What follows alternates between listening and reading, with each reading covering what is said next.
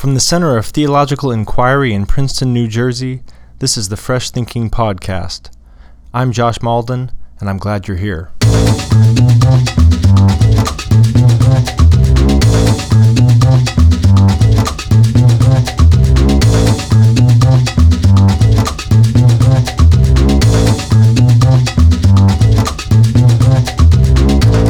Center of Theological Inquiry is an independent research institution with an interdisciplinary program. Each year, the center convenes a research team of resident scholars whose individual projects contribute to a larger inquiry on a global concern. This year, we're working on a project that is truly global in nature, indeed, even cosmic. With support from the NASA Astrobiology Program and the John Templeton Foundation, we've convened a two year project on the societal implications of astrobiology. We're now two months into the first year of the program, and I have the chance to sit down with three of our current research fellows to discuss their work and how it relates to the field of astrobiology. Now, if you're wondering at the moment what in the world astrobiology is, keep listening and you'll find out. Joining me here in my office are three fascinating scholars. Susan Schneider is a philosopher at the University of Connecticut. William Brown is a scholar of biblical studies at Columbia Theological Seminary. Lucas Mix is our resident astrobiologist and author of the book Life in Space Astrobiology for Everyone. If you want to know more, please visit our website at ctinquiry.org, follow our blog, and subscribe to our podcast. Thanks for joining the conversation.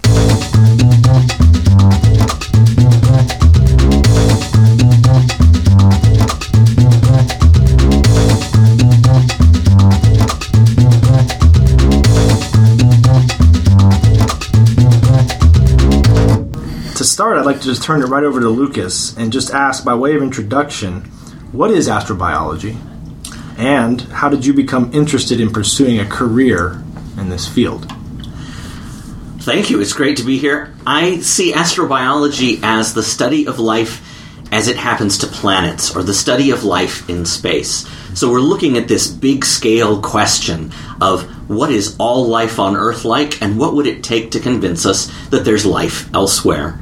I started out in evolutionary biology, asking questions about the early development of photosynthesis, and I really got involved with the NASA Astrobiology Institute because I felt like they were asking the really big, really early questions about life and some of the really important things about how we frame the whole question.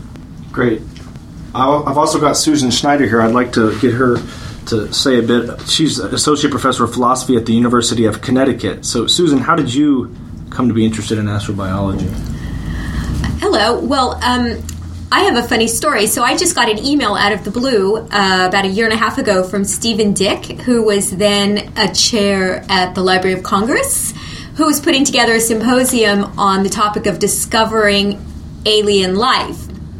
And Stephen asked me if I could please come and talk about how aliens would think and what it would feel like to be an alien. So I thought that was pretty interesting, although I was a little bit worried about the repercussions for my career if things got too weird. but I, I couldn't resist because it was a NASA uh, related conference. And so I, I came, I had a great time. I did have some things to say, and uh, I've been interested ever since. Great, thanks, Susan. And then finally, to round us out, we've got William Brown, who's professor of Old Testament at Columbia Theological Seminary in Decatur, Georgia. Bill, as a scholar of the Old Testament, how do you approach the field of astrobiology?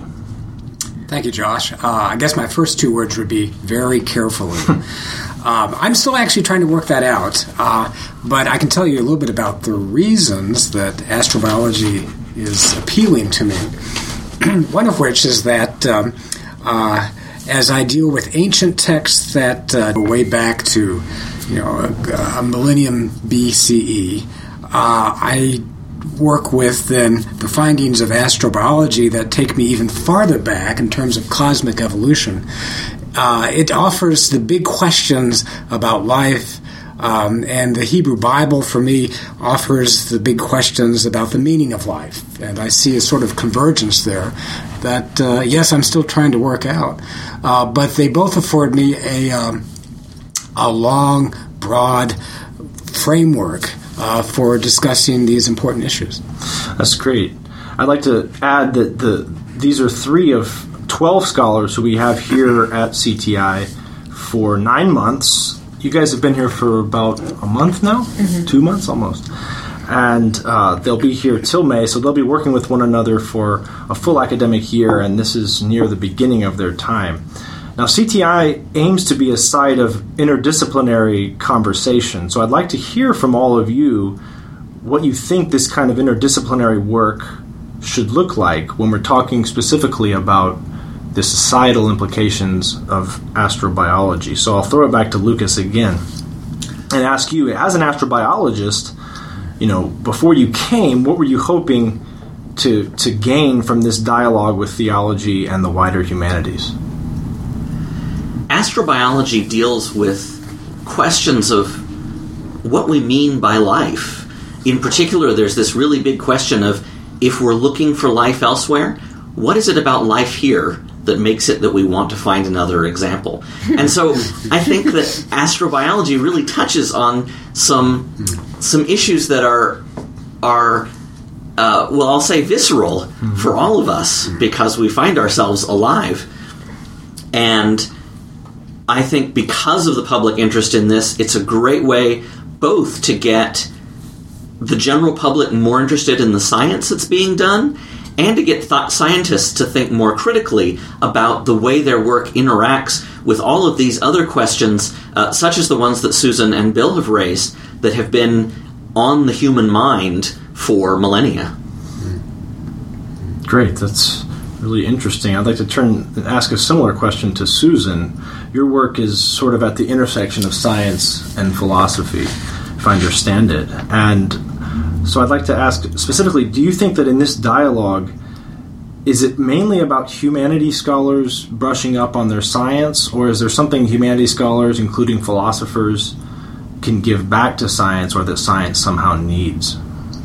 I definitely think it's a two way street. So, um, in my own experience, it's helped me a lot to think more about the biology of life to do the work that I do. Mm-hmm. Um, I couldn't be expected to know all about biology. My undergraduate degree is in economics, and so I'm actually having so much fun as a student this year, mm-hmm. um, learning from books like um, Lucas's wonderful book, for example, and uh, Seth Shostak's book, um, you know, the textbook in astrobiology, just reading a lot.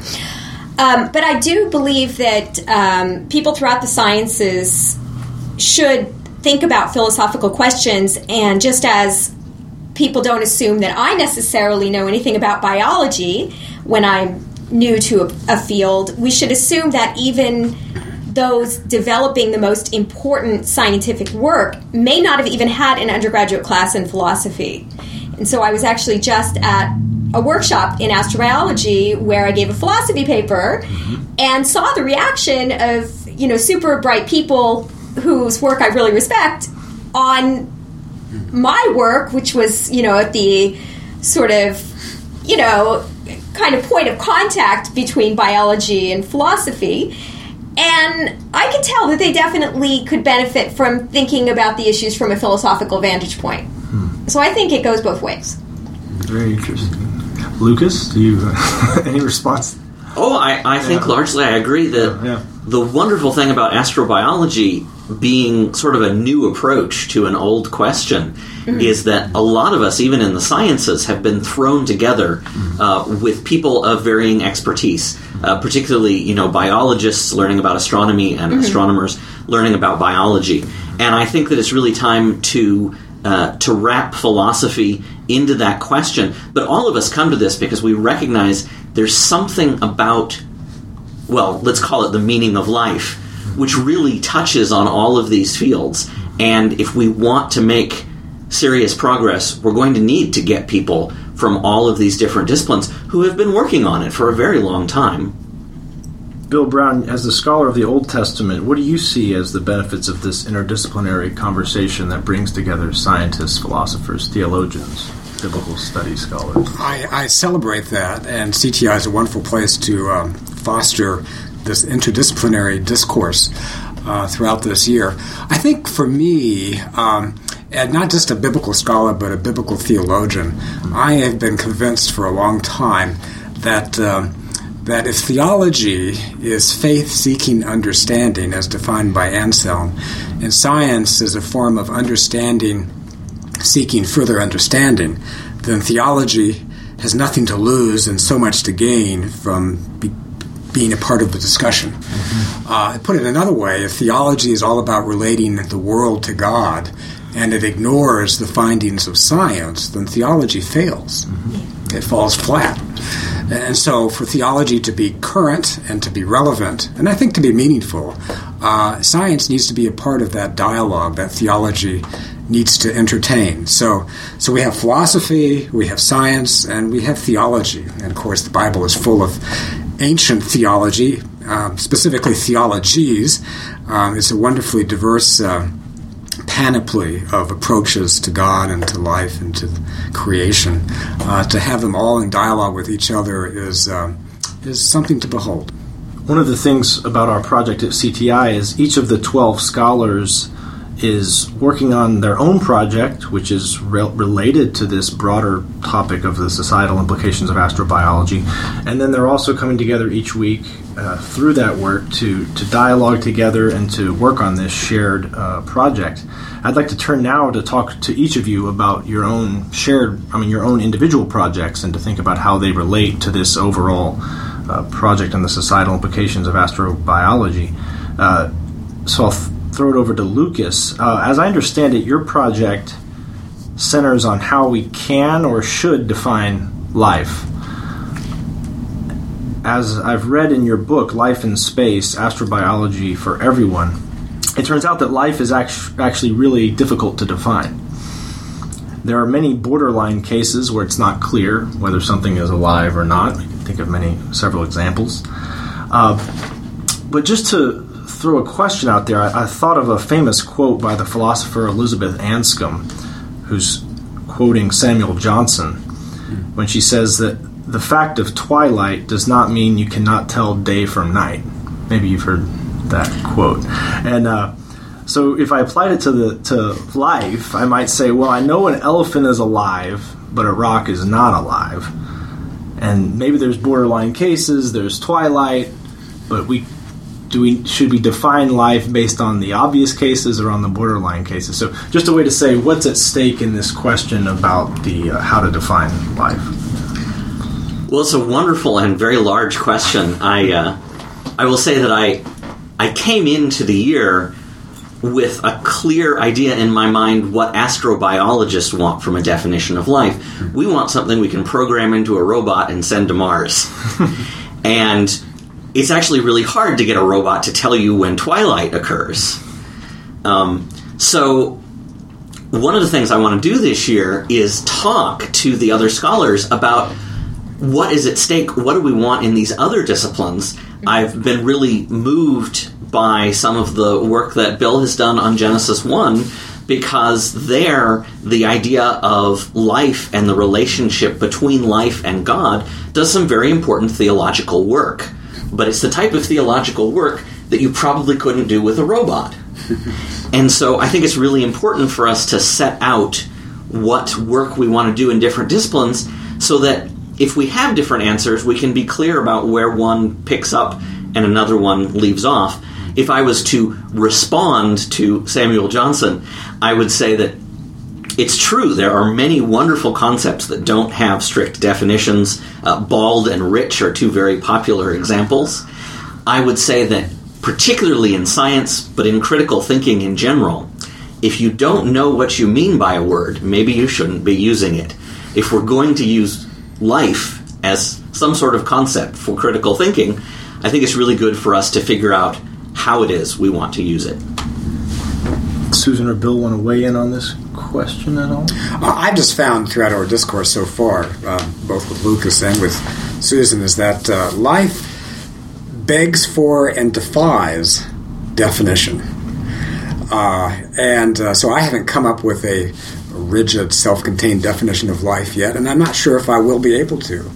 Um, but I think it's important to keep that concept notion open, uh, particularly because, as you've emphasized, Lucas, that uh, astrobiologists are searching for life as we do not know it, um, which uh, allows for the element of surprise. Uh, we're moving into the great unknown with respect to how life can be so uh, broad, uh, defining wise and otherwise.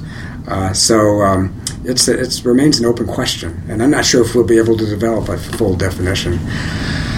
But I don't know if that gets back to the pornographic definition of, of life that you mentioned in your book. That we will we'll know it when we see it. It's it's not that simple either. That was another point I wanted to pick up on. Actually, was exactly this point that where Lucas talks about in his book that astrobiology looks for life as we do not know it. That got me thinking. Um, most of the time, science focuses, as I understand it, on the, the physical world that we can observe. So when it comes to things that we cannot observe, it seems that science usually says, well, we don't know anything about that, or we just have a sort of methodological agnosticism about what that what, what that might be. But it seems like with astrobiology, there's a tendency to think about what might that thing be that we don't know anything about, which sort of borders on a kind of speculation. So is would you see this, Lucas, as a sort of development in the scientific method where science is more interested in things that have not been observed uh, than it had been before? Max Weber has this great line about teaching, and he says that the role of a good teacher is to force us to deal with inconvenient truths. Mm-hmm. And so, while there's much speculation in philosophy of science about where exactly the borders of science should be, I feel that science has always been about figuring out what sorts of questions we can ask and answer with empirical methods that give us inconvenient truths. And I think it's something we've been doing in science for some time. We used to think that spontaneous generation happened, that, that life arose from, uh, from muck. And we did actually a number of very good experiments to show that that didn't happen. Uh, and that was very surprising. So I think that astrobiology is willing to ask things between scientific disciplines in a way that right now is very helpful. We've come to feel that there are, are very concrete boundaries to physics and biology and biochemistry. And so, in that way, I think we're opening things up. But for me, at least, science has always been in this business of pushing at the boundaries of what we know and looking for life and other things as we don't know them. Sure, absolutely. I mean, just to comment on the broader issue of astrobiology, I mean, some people claim that it's a science with no subject and they quickly brush it off. Um, but I think that there is a lot going on actually in terms of data, even though there's, as far as we know, no uh, alien out there that we've you know heard from or uh, discovered. But you know, there's a lot of data out there. I mean, look at all the exciting work on exoplanets that's incredibly suggestive mm-hmm. of the possibility of life elsewhere. And, um, you know, I mean, there's just so much to think about. And we're learning a great deal about uh, early life on Earth and diversity of metabolism exactly. that suggests life could be in many places we didn't think that it could be before in freezing environments exactly. and burning environments. I'd like to turn now to to Bill's project and, and what you're working on here this year at CTI. Before you sort of give a, a broad discussion of, of, what you're what you're doing, I, would like to say that you've done a lot of work just in science and religion, uh, the intersection of science and religion. I know you've you've you've worked on a science and seminaries project, which I think you might still be working on, and you know there's a whole history in the modern period of Christianity in some way resisting science uh, whether it's Galileo or, or Darwin. And so there's a lot to be done, and a lot of theologians think a lot about how to help religious people and Christians as an example, uh, sort of be more accepting of, of science. And so I, I, assume that some of your work is in, in that area. Uh, but do you also see religion and theology as somehow saying something back to science, or uh, in some way this again being a, a two way street in this dialogue? Uh, yeah, a bit. Although um, I would not be so presumptuous to say that scientists can learn from theology uh, to help them undergo their to work on their particular projects at all. Uh, but I think uh, the dialogue that has um, uh, been going on for at least the last few decades, if not um, a couple centuries, is uh, is about theologians pointing out to scientists the limits of um, of what they can say uh, about the universe from a metaphysical standpoint. Um, in fact, part of the the whole debate, if not uh, fight, between certain um, religionists and certain scientists, uh, is, has to do with um, the limits of uh, of what can be known and what can be said. Um, so I, I, think that may be helpful, but actually, it really is a, uh, as far as I can tell, a misnomer to to uh, characterize religion and science as a debate or a fight. Um, those are the events, those are the things that are played up in the media. Uh, but there's a lot more going on that is constructive and I think mutually beneficial uh, among scientists and, and people of faith. Uh, in fact, I found that um, that many scientists are very, very curious, if not eager, to learn what theologians have to say about their work because they themselves are wrestling with how they can integrate their own sense of religious belief with the work that they do on a day to day basis with their experimentations and such. So, uh, so the questions are alive, and they are um, uh, inviting us to, to work from a more constructive basis to, to find convergences, uh, consonances, and to recognize that, particularly with the Bible, that's my area of work, is that there are a lot of collisions between what the Bible claims about the world and what scientists say about the world and, and what they observe. And that's fine and good because the Bible is not a scientific document. And I think that's where some of the problems arise is that uh, uh, certain folks treat the Bible as scientific, uh, at least uh, reading the Bible to make claims that either can be proved by science or that can rival science. And I, th- I consider that very, very problematic. Um, the Bible is an ancient document. Uh, it is pre-scientific, um, uh, and yet um, it is the product of of people who have been keen observers of the world around them uh, in order to survive on the land. Uh, agronomy, you might consider to be the first science um, um, among ancient peoples, along with uh, uh, medicine to an extent. So, so for me, the Bible offers a lot of wisdom uh, uh, and has something to say about the meaning and value of life that can be um, brought into the discussion of certain scientific disciplines that are broad enough to, to come close to addressing that very same issue, the meaning of life, and astrobiology is one of them. So, in that sense, the, reading the various creation narratives, I know you've you've pointed out that there are not only one, not only two, but how, like how many creation narratives in the old in the Hebrew Bible? So far, I've counted seven, but seven, probably okay. more. Yeah. Uh, Genesis one is, of course, most well known. It holds that primacy of place because it's the first chapter of the Bible. Uh, there is the garden story, the story of Adam and Eve, that follows, and that is truly a, a, different creation account, but they've been brought together for certain theological reasons. Uh, but there, there are others. Uh, some of them are very poetic. Uh, they're not narrative, uh, but they they have their own unique perspective on on the world, if not the universe. And so um, there are a couple of psalms, Psalm 104, that um, is a uh, praise of creation and praise of God as creator that that actually does not mention human beings until much later in the psalm, after it makes reference to the cedars of Lebanon, uh, uh, certain birds, uh, other forms of animal life, the conies.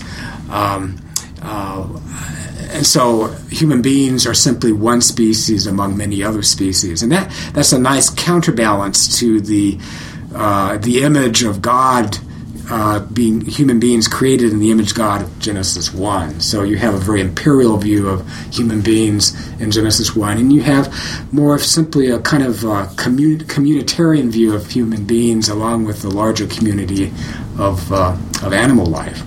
Um, yeah, uh, Proverbs 8, uh, creation created for wisdom, not necessarily for human beings. We are wisdom's playmates. Um, Ecclesiastes 1 is sort of its own take on on creation, in which everything is getting cycled and recycled in sort of a um, steady state kind of approach to uh, creation. So you have all these different takes on creation from various traditions of the Bible uh, that I think taken together suggests that uh, that the universe is a gloriously complex world. Mm-hmm. You can't reduce it to one or the other. So, in your view, the the modern scientific theories they don't replace these these theological conceptions of, of the origin of the world. They don't replace it. We don't, as modern people, have to say, well, now we, we set those aside because we now know they're erroneous and uh, superstitious or, or whatever. You're wanting to somehow have them both as resources uh, for our, our living and our understanding of ourselves. Is that right? Yeah, in fact, uh, I think it's very helpful to actually read these uh, various ancient traditions through the lens of science. Mm-hmm. Um, and that's to acknowledge that we read the Bible through a variety of lenses, given our own distinctive cultural contexts and family backgrounds and our ethnic origins. Um, and our ideological positions, these are all lenses through which we read Scripture. So why not science as well? And to do so in a way that uh, that brings about a constructive conversation because the biblical traditions are laden with value and meaning. Um, and the scientists pride themselves, as far as I know, in their at least in their work, their professional work, of, of not addressing um, meaning per se, uh, or at least the meaning of, of life per se. Although, again, I think astrobiology has the, has the wonderful potential of, of blurring that boundary. Um, so it's, it's good to bring into conversation more the more we know about the world in which we live and how do we wrestle with that in terms of our meaningful perspectives of the world um, i mean one can always inform the other uh, it is a mutual interaction I am an Episcopal priest as well as an evolutionary biologist, so I spend a lot of time thinking about this type of question. And one of the things that, that interests me is in looking at the relationship of humans to other organisms and the relationship of organisms to the universe. Mm. And I think Genesis tells a really important story about those emotional dynamics. Mm. While my understanding of evolution tells a story about, uh, well, we'll call them the blood relationships. You know, the brothers and sisters and, and fathers and mothers that there's a, a connection there. Um, it doesn't say that we're a functional family, but it does say we're a family. And I think that the Bible is a good way of looking into how we can be a functional family. So those two things, for me, really complement each other. And I'm very interested in this question of what separates vegetable life from rocks. You know, what makes moss different from a rock? and what makes animal life different from vegetable life. Uh, you know, and are humans a particular kind of animal life? And you you have those those sort of layers of life in Genesis. Um, they were very popular in Aristotle, and they're popular in philosophy up until about 1500 or so, um, and a little bit after that. So that actually gets onto some of the stuff that Susan studies in terms of of what it means to be conscious among the many animals. So that's one of the things I'm very excited about uh, interacting with her on this question as well.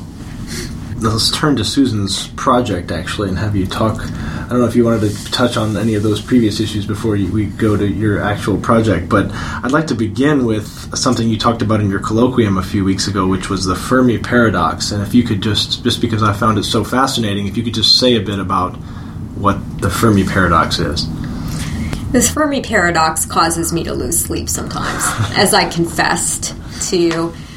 Um, so the Fermi paradox is basically, well, according to some, it's not really a paradox; it's more like a question. where are they? I mean, if there are all those exoplanets out there, and if we find things like liquid water on Mars, for example, and you know, we start to think, gee, there must be life elsewhere. But then we listen for signals, and we look around us, and we say, well, gee, short of you know these crackpots who talk about UFOs, we just have no information to the effect that there is intelligent life out there. Um, so it leads us to ask well, is there something wrong with our astrobiology, or is there some type of maybe filter where there we will find microbial life, but there's no intelligent life because um, civilizations, when they reach technological maturity, tend to exterminate themselves through their own stupidity. Um, and hey, we may be at that point. So that's why the Fermi paradox causes me to lose sleep, and that's what the Fermi paradox is. So, could you say a bit more about how, how that paradox sort of relates to your own project in terms of you're working in superintelligence? Yeah, so um, there's two lines of thinking that involve superintelligence going on right now, and they're pretty much separate streams of literature, and I think they need to talk to each other. So, one is in the news a lot um, in terms of artificial intelligence, and this is stream of literature um, associated primarily with the work of Nick Bostrom that worries about the creation of greater than human intelligence on Earth. So the worry there is that we're getting closer and closer to creating artificial general intelligence right now. And we may, in fact, get human level intelligence within, say, the next 30 years. Um, and once we get to that point, we could rather quickly generate beyond human intelligence. And then there's the problem of how to control it. Um, we can't even control our own teenagers. So, how are we going to control super intelligence? And um, this problem has convinced a lot of important people. I mean, there's been a lot of discussion in the media, so you get pronouncements, for instance, made by people like Stephen Hawking, Elon Musk, um, Max Tegmark, and others. And so everybody's worried about the creation of superintelligence on Earth. Second stream of literature, the astrobiology literature. A number of us um, have worried for a while or have I shouldn't say worried because I think I'm the only one worrying, but have discussed the possibility that the most intelligent uh, creatures that we actually locate in space or that exist in space, if anything exists out there that um, is intelligent at all, would be forms of artificial intelligence, and they would be um, older than us because Earth is relatively young and would be far more advanced, so they would be super intelligence. So I look at both of these debates, and I'm interested in both of the debates the creation of super intelligence on Earth and this post biological tradition in astrobiology that's associated um, with myself, Paul Davies, Martin Rees, Seth Shostak, and Stephen Dick, among others. And um, I want to put these two different streams of literature and dialogue and introduce issues in cognitive science um, to help explore how we might understand the thinking of superintelligences. I think that we can, in fact, identify some positive directions. And then I also think about machine consciousness. So for me, and this I think connects up with the issues that we talk about a lot in our seminars about life. Um, we're all interested in the relationship between consciousness on the one hand and life on the other, and we all see the um, amazing phenomena of conscious experience. You know, we can introspect and we know it's there in our case, and we ponder whether artificial intelligence could actually be conscious, right? And this relates also to the issue of whether artificial intelligence qualifies as a form of life. I mean, how do we define life? I mean, that's something that I think is an important issue going into the future because it may be that the most intelligent beings on the planet are super intelligent AIs eventually, and they may not even be forms of life. And how are we going to relate that to the issue of consciousness, whether they're conscious, and the issue of personhood, that is, whether or not they're persons, are they moral agents? I mean, there's a whole cluster of questions here that connect up to the astrobiological issues in a really interesting way. This picking up on the question of consciousness, uh, it seems like one question we could ask is whether consciousness itself has inherent value. Now, it seems like there's one response could be something like, well, obviously it does because with you might someone might argue that without consciousness value itself wouldn't exist maybe only conscious beings can value something so without consciousness there would be no value at all maybe some argument like that but what kind of just to throw that out there what kind of argument would you give for why it would be a sort of loss if human beings somehow lost consciousness or became some sort of artificial intelligence that didn't have didn't have consciousness well, I think it would be very tragic. And I think when people think of a coming singularity, for example, transhumanists who aspire to see the um, machine age apply to our minds, where we upload or enhance our brains by adding, say, microchips. I mean, these people are definitely not thinking of a case in which the consciousness in their brains diminishes every time they add a new microchip or when they upload, they're not conscious. They're thinking that this is a way to immortality.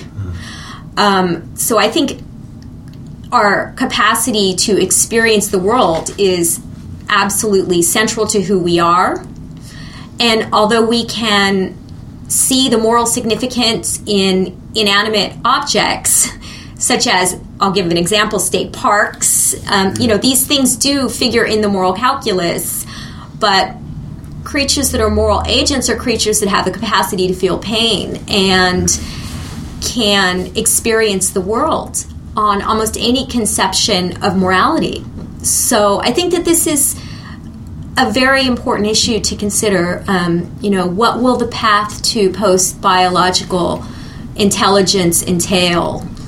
Uh, if it involves a situation when the most intelligent beings are not conscious or do not have ways of life that we find to be valuable, that's something we really need to reflect on. I, I like what you said, Susan. There was one word that you uh, that you referred to that I think speaks volumes, and that is the word pain, or as I would retranslate that as suffering. It seems to be suffering uh, is a part of uh, of being self conscious, um, and I think it has been argued that uh, that human beings, being the most uh, complex and self-conscious beings on this planet, have a greater capacity to suffer than um, than our evolutionary cousins, uh, and uh, and and and life. That pain, of course, is I think a universal um, uh, feeling, but but to suffer, that is to feel pain in a self-conscious way, is partly what defines defines uh, advanced animal life, including humans. And so to to lose consciousness, I think, is also to lose the capacity of suffering. And uh, and for the biblical perspective, suffering and consciousness sort of fit hand in glove. Lucas, in your book, if I remember correctly, Life in Space, uh, Astrobiology for Everyone, you, you just in one sentence pick up the question of artificial intelligence, and you basically say, well, if we discover artificial intelligence in the universe, then we know there's there's actual life there, and that so that that's sort of that's all we care about is the fact that there is there is life there that created the artificial intelligence. And then you leave it behind and, and move on. Is that so? Is this discussion of art, artificial intelligence pushing you to think more about that than you did before, or consider it more for astrobiology?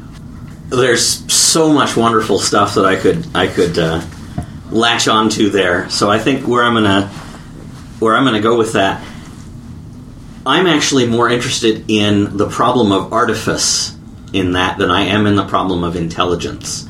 Which is to say, when we say artificial intelligence, we're talking about an intelligence that we as humans have made. And people tend to distinguish between the things that we have made and the things that God has made, or perhaps the things that just occur naturally. So, as uh, I'll say, when I'm wearing my scientist hat and I say I'm looking for life, then a sign of artifice is good enough. And so an artificial intelligence is a sign of life, but that's a very broad definition of life. One of the things that Susan has really brought home to me is this idea of how do we consider these things that have consciousness, which I default call life. She's been challenging me to say, well, no, maybe it's intelligence, but it isn't life. And and I'm going to have to think a lot more. Hopefully, by the end of the year, I'll, I'll have some solid uh, intuitions about that. But for right now, I'll say it's an open question, and I think the relationship between consciousness, intelligence, and life is one of the areas where this sort of interdisciplinary communication will really show us what types of questions we need to be asking. I'd like to sort of round this out with uh, one more kind of question that I'd like each of you to answer. Um, it seems to me that we know that either there is life elsewhere in the universe or there isn't. So, and we also know that there's some people, I think, who hope there is life elsewhere in the universe. I think I've met a few of them. And then there's other people who might, at least uh, theoretically, they might hope there isn't life elsewhere in the universe. So there might be life or there might not be life, and there are people who hope there is, and there's some people who hope there isn't. So coming from your various scholarly methodological perspectives, what I wonder is do you think, should we hope there is life elsewhere in the universe? Mm. Now, I can see from a scientific perspective, given the sort of methods of science, you you could say, you know, if there is life elsewhere in the universe, then we should hope to find it because that would be a discovery of something that is there. But given the fact that we don't know it's elsewhere in the universe, should we hope that it is there? is the question I, I have. I hope we find loads of intelligent life because then we know that we're not facing a great filter with our technological maturity because there's lots of intelligent life out there and that will help me to sleep at night. Well, say a bit more about what the great filter is too because so if we find lots of intelligence well that's a beautiful thing i mean if the cosmos has all sorts of conscious intelligence in it. I mean, that would be wonderful. And maybe they could help us through um, difficult times on our own planet. But I'm skeptical that we will find intelligent life in the next 20 years. I think what we'll, we'll find first will be microbial life, maybe within the next 20 years. Uh, it's looking that way, and that's very, very exciting. But um, if we find lots of microbial life and we never come and and we never find intelligent life, that may suggest that there's something in between microbial life and advanced civilizations that is very difficult for civilization to emerge and be stable. And then you get into worries about how we treat our planet, the development of safe artificial intelligence, and other existential risks. So you worry that there might be some sort of a an in principle obstacle there that stopped the development of intelligence for long on other planets, and that that could reveal something about our own predicament. That almost sounds apocalyptic, Susan. Oh no! and, and, actually, there's very strong biblical roots for that as well. so, so oh, yeah, no. you're you're almost speaking like a prophet. And, oh no! Uh, I actually find no that very thrilling. That, Bill. I find that thrilling myself. Thrilling. Uh, I, uh, for me, uh, it is that hope that drives the uh, uh, the search for life, astrobiologically speaking. I can't imagine astrobiology not uh, being driven by that kind of hope that there is life out there. Um, I think for me, theologically, it. Uh, it, uh, if we do discover intelligent life, or if intelligent life discovers us, uh, it would show at least this that uh, we're not the only game in town when it comes to the universe, or to put it another way, it's not all about us. And I think that's a very healthy theological position to hold, is that um, God is not exclusively focused on the welfare of human beings. And uh, we can already sense that when we see the diversity of life on this planet um, and our emerging environmental ethic of, uh, of treating other life forms, uh, uh, caring for them, ensuring their flourishing on this planet because we know that in their flourishing, we will flourish as well. Uh, but to broaden that out beyond this planet, I think would be, uh, is, is, I think, a theologically very healthful, healthy way to uh, to think about God at work in other places of the universe and to ask the question what has God been up to the past 3.8 billion years before the advent of humanity on this planet? I suspect that, that God has um, uh, is attentive to things beyond our pale blue dot, and uh, and I think that's a that's a biblical position as well. Even though the Bible focuses exclusively, well, not, that's not quite true. Uh, the Bible focuses on life on Earth, but uh, there's something to be said, uh, biblically speaking, about angels uh, and. Um, uh, uh, the divine assembly. Uh, I mean, there's there's already the a, heavens. a the heavens and the earth. Mm-hmm. Uh, the Bible has not one word for the universe, uh, but uh, but two words, at least in the Hebrew Bible, and that is heavens and earth. And God is the maker of heaven and earth. So we're here on earth, but what about the heavens? And To paraphrase a famous biologist, J.B.S. Haldane, I think the universe is not only stranger than we imagine, but stranger than we can imagine. And for me, there's a real hope in that, that the exploration of the universe will teach us something profoundly wonderful about the world and about ourselves. And whether we end up calling it life or calling it something else, I look forward to being surprised. Uh, Paul says we see now as in a mirror darkly, uh, but then we will see face to face. Then we will know as we are truly known. And I think that this process of astrobiology is exactly the kind of exploration that will give us an opportunity to know ourselves and our place in the universe in a new and better way. Thank you. I can't think of a better way to conclude our first installment of the Fresh Thinking podcast. And I'd like to thank Lucas Mix, Bill Brown, and Susan Schneider for being uh, my first guests on the podcast. And uh, if you're interested in following more about our inquiry, p- please follow our website. We have a blog, www.ctinquiry.org. Thank you. Thank you. Thank you. thank you.